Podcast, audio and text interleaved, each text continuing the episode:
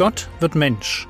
Leben und Lehre des Mannes, der Retter und Richter, Weg, Wahrheit und Leben ist.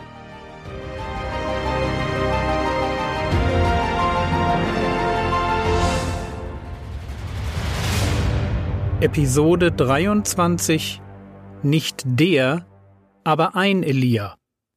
Gestern haben wir miteinander darüber nachgedacht, wie Elia der Prophet aus dem Alten Testament und Johannes der Täufer sich ähneln. Immerhin sagt der Engel Gabriel zu Zacharias, dem Vater von Johannes, dass sein Sohn in dem Geist und in der Kraft des Elia seinen Auftrag als Herold Gottes erfüllen würde. In dem Geist und in der Kraft.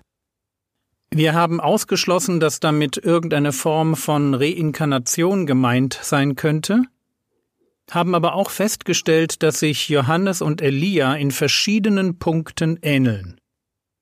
Das fing mit dem Aussehen an, dann ihr Lebensstil, sie waren beide eher die Einsiedlertypen, dann war da die Verfolgung durch böse Königinnen und natürlich ihr Aufruf zur Buße. Man kann schon verstehen, dass Leute damals, als sie Johannes erlebten, dachten, Elia sei wieder da.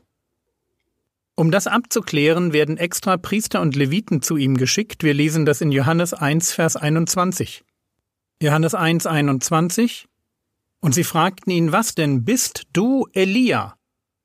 Und er sagte, ich bin es nicht. Also Johannes bestätigt, was wir gestern zum Thema Reinkarnation schon gesagt haben. Er ist nicht der zurückgekehrte Elia. Und doch ist da eine enge Verbindung zwischen Elia und ihm, so dass Jesus formulieren kann in Matthäus 11 die Verse 13 und 14, denn alle Propheten und das Gesetz haben geweissagt bis auf Johannes. Und wenn ihr es annehmen wollt, er ist Elia, der kommen soll. Hier nimmt Jesus Bezug auf eine Prophezeiung, die wir ganz am Ende des Alten Testaments finden. In Maleachi 3, die Verse 22 bis 24 heißt es, Haltet im Gedächtnis das Gesetz meines Knechtes Mose, dem ich am Horeb für ganz Israel Ordnungen und Rechtsbestimmungen geboten habe. Siehe, ich sende euch den Propheten Elia, bevor der Tag des Herrn kommt, der große und furchtbare.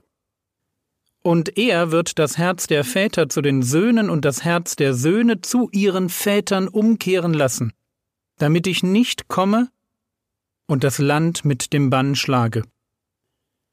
Das sind die letzten Verse des Alten Testaments. Gott verspricht, dass er uns Elia sendet.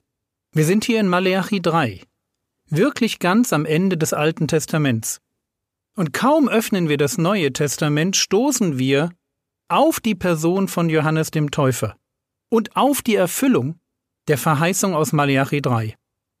Deshalb sagt Jesus, wenn ihr es annehmen wollt, er, Johannes der Täufer, ist Elia, der kommen soll. Also Jesus sagt, dass Johannes Elia ist. Und Johannes danach gefragt, ob er Elia sei, sagt Nein. Wie passt das zusammen? Schauen wir uns dazu Matthäus 17 an, Berg der Verklärung. Jesus geht mit drei Jüngern, mit Petrus, Jakobus und Johannes auf den Berg und redet dort mit Mose und Elia. Und jetzt bekommen die Jünger ein Problem.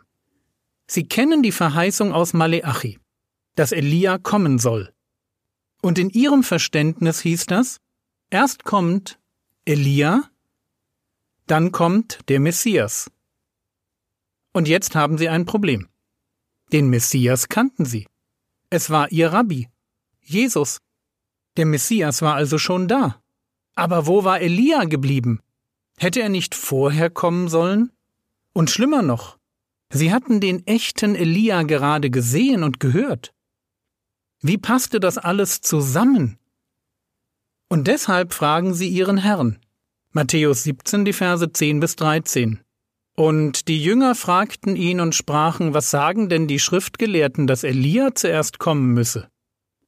Er aber antwortete und sprach zu ihnen, Elia kommt zwar und wird alle Dinge wiederherstellen. Ich sage euch aber, dass Elia schon gekommen ist, und sie haben ihn nicht erkannt, sondern an ihm getan, was sie wollten. ebenso wird auch der Sohn des Menschen von ihnen leiden. Da verstanden die Jünger, dass er von Johannes, dem Täufer, zu ihnen sprach. Also jetzt macht es bei den Jüngern Klick. Und hoffentlich auch bei uns. Als die Jünger Elia in Person sehen, passt das nicht mehr zu dem, was sie von den Schriftgelehrten gelernt hatten. Die erwarteten nämlich die leibhaftige Rückkehr des alttestamentlichen Propheten. Und als man von Jerusalem aus die Priester und die Leviten mit der Frage zu Johannes schickt, Bist du der Elia?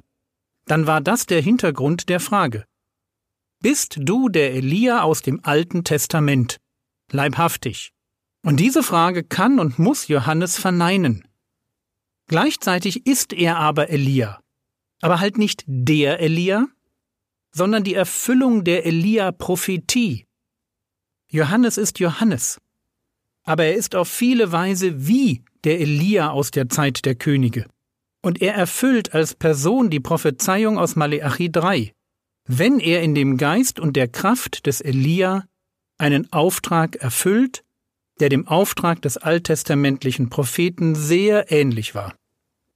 Kommen wir zurück zu Lukas 1.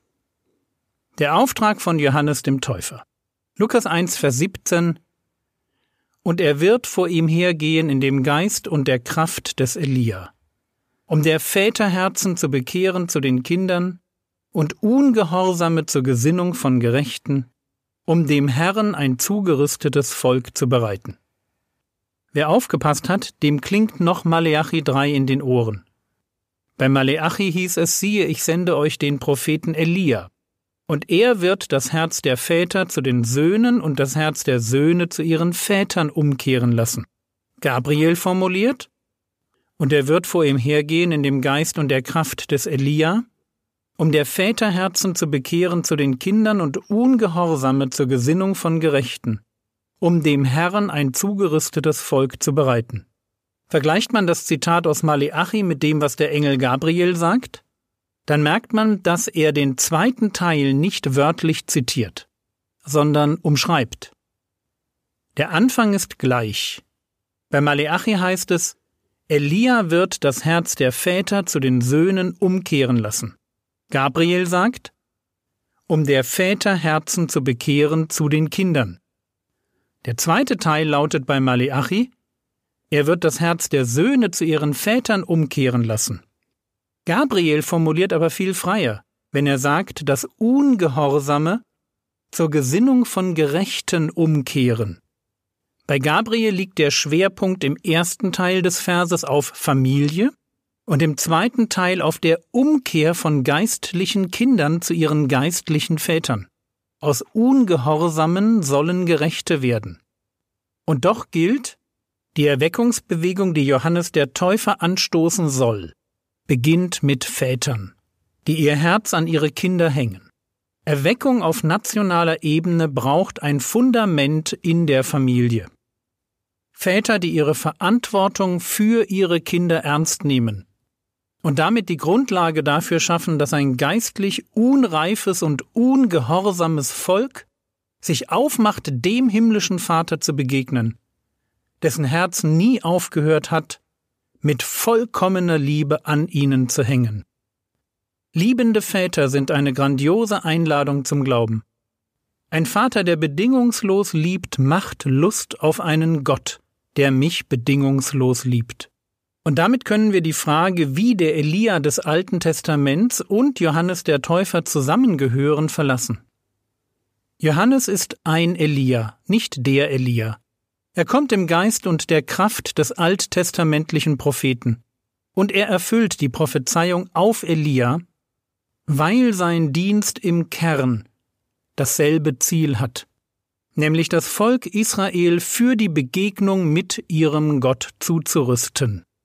Elia fragt die Israeliten zu seiner Zeit, wie lange hinkt ihr auf beiden Seiten?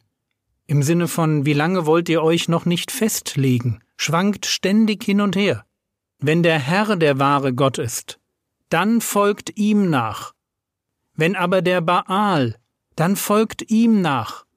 Mit meinen Worten, trefft eine Entscheidung, zu wem wollt ihr gehören, wem wollt ihr folgen? Und Johannes der Täufer verfolgt mit seiner Predigt und seiner Taufe dasselbe Ziel. Auch er stellt die Israeliten seiner Zeit vor die Wahl. Wollt ihr weiter ohne Gott leben, ein bisschen religiös, aber im Grunde eures Herzens ohne Gott? Oder wollt ihr Buße tun, einen Neuanfang wagen, euch ganz auf Gott einlassen? Bis heute ist das die Frage, die jeder Mensch für sich beantworten muss.